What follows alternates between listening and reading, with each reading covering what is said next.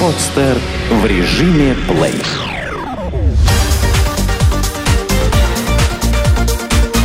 Банк.ру.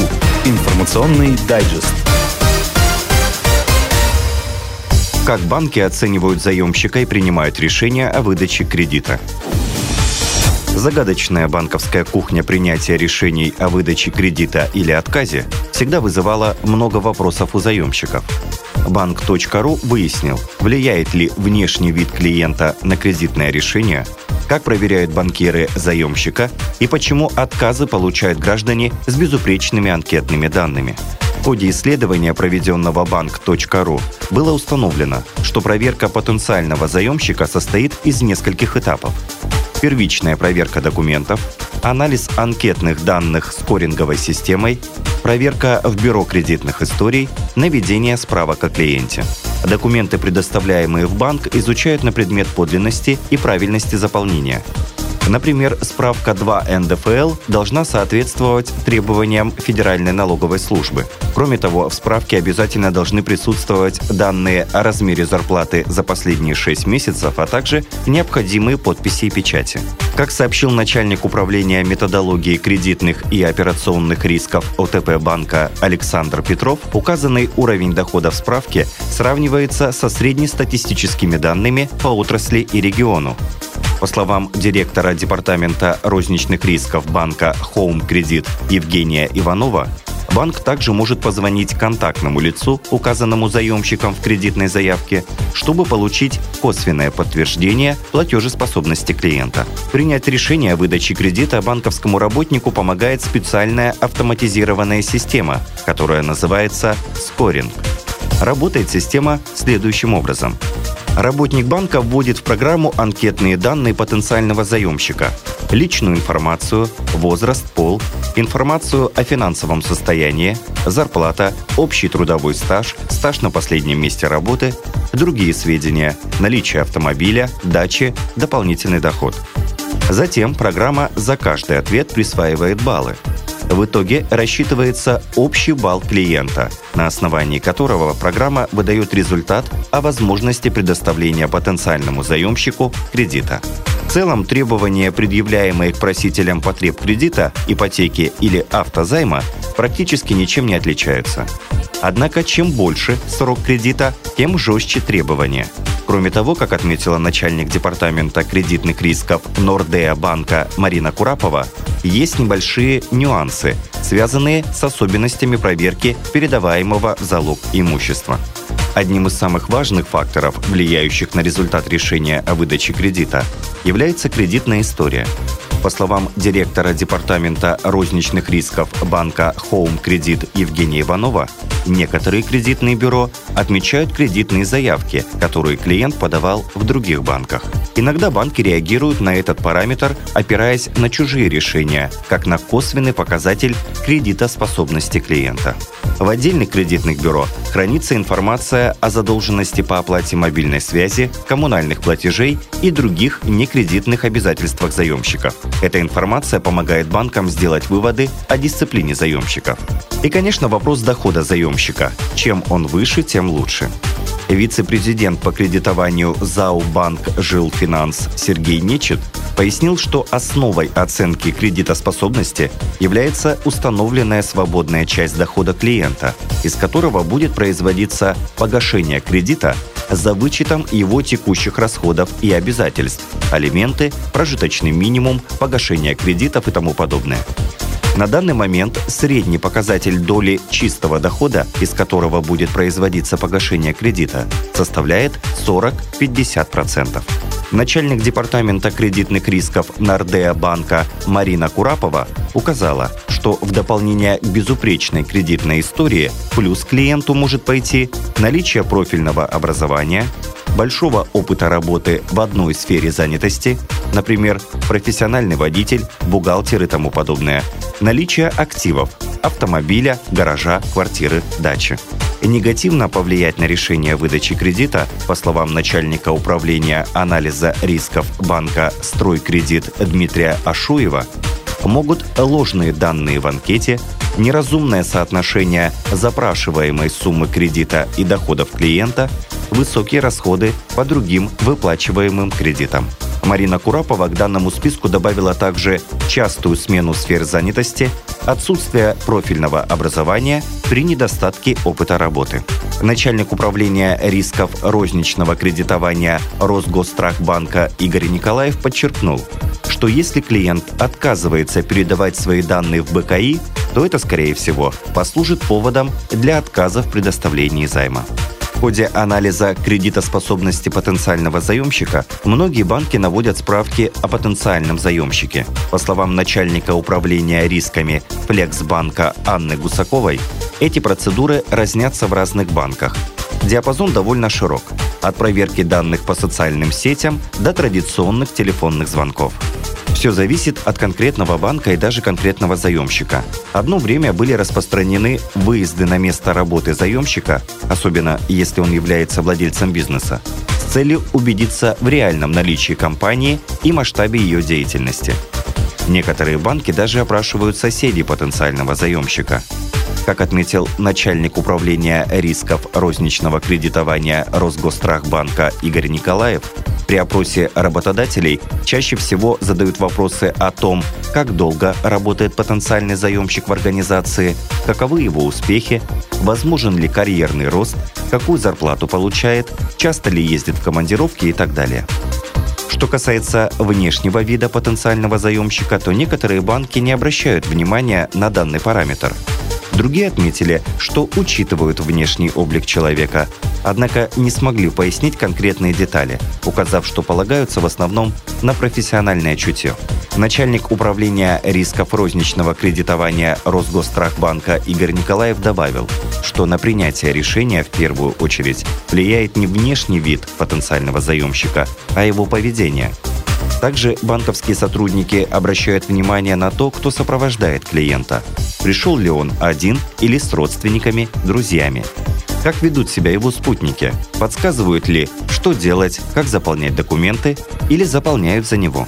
Подозрения вызывают клиенты, которые не интересуются условиями кредита, не задают вопросов или соглашаются на сумму вдвое меньше запрашиваемой. Особое внимание уделяется тому, как клиент отвечает на простые вопросы. Четко или с затруднением. Например, подозрительно, если клиент дату своего рождения читает с паспорта. Иногда случается, что вроде бы и доход высокий, и кредитная история безупречная, а в предоставлении кредита отказывают. Директор по розничным рискам Номас банка Алексей Каликин комментирует, что случаи таких отказов редки, а причины различны. Например, по такой заявке может быть обнаружен высокий риск мошенничества. Директор департамента розничных рисков банка Home Credit Евгений Иванов также подчеркнул, что причиной отказа может быть логическое несоответствие между заявляемыми высокими доходами и суммой кредита. Так, например, банк может отказать человеку, который покупает в кредит товар стоимостью 5000 рублей при заработной плате 100 тысяч. Подводя итог, можно сказать, что у каждого банка существует своя методика оценки кредитоспособности клиента и свой список требований. Однако стоит помнить, что безупречная кредитная история и правильно заполненные документы могут послужить неплохим бонусом при принятии окончательного решения. Когда примут закон о банкротстве физических лиц? Если закон о банкротстве физических лиц будет принят, то, как считают эксперты, он может стать реальной подмогой гражданам, отчаявшимся найти выход из долговой паутины. Какие же ключевые положения содержит законопроект и когда его могут принять? Официальное название законопроекта звучит так – о реабилитационных процедурах, применяемых в отношении гражданина-должника. Работа над законом ведется уже несколько лет но недавно появились сообщения, что весеннюю сессию его все-таки внесут в Госдуму. Напомним, подобные законы есть во многих развитых странах. В США, например, должник никогда не теряет присутствие духа, потому что знает, что в тяжелой ситуации у него есть выход – банкротство. Американский закон предусматривает несколько вариантов действий.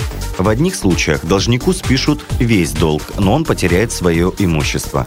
В других гражданину предоставляется право сохранить имущество и постепенно выплачивать долг, разбитый на несколько лет.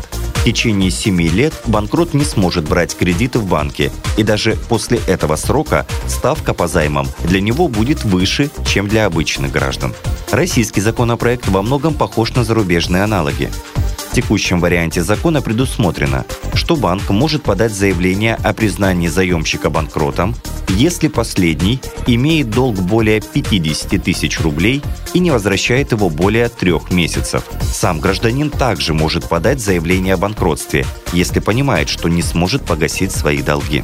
Далее должник должен разработать план реструктуризации долга, в соответствии с которым он обязуется полностью вернуть деньги.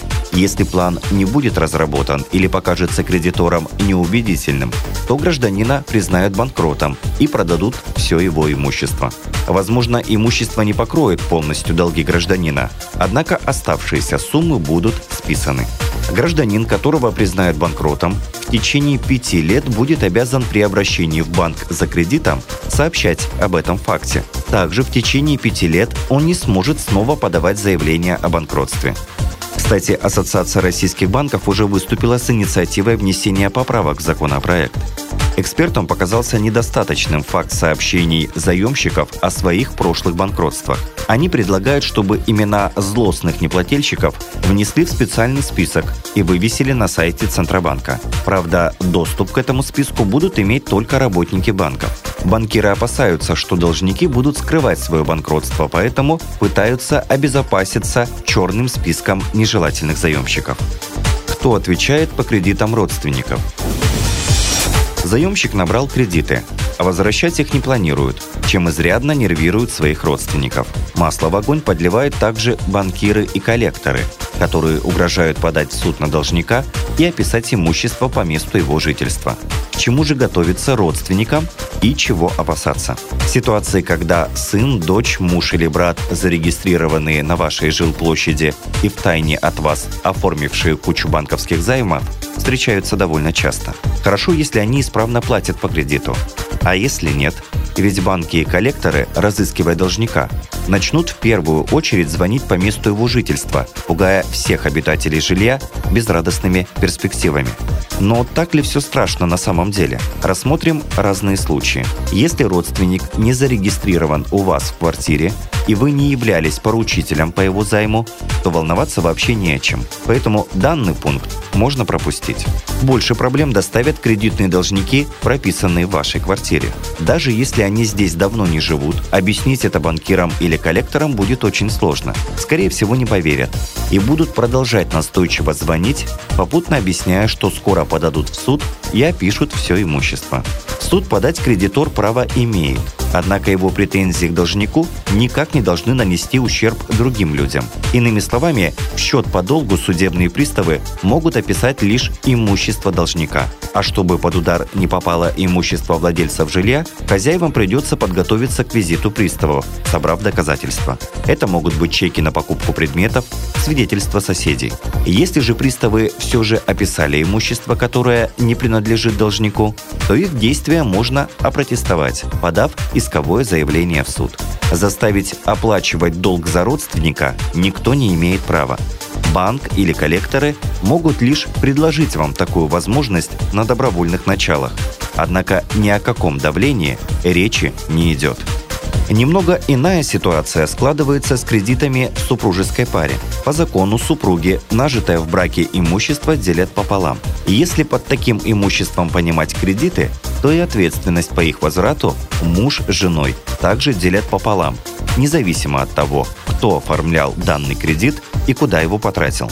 Но бывают случаи, когда один из супругов оформил кредиты еще до вступления в брак. В этой ситуации взыскание по кредиту будет обращено лишь на имущество того члена семьи, который получил данную суду. Сделано на podster.ru Скачать другие выпуски подкаста вы можете на podster.ru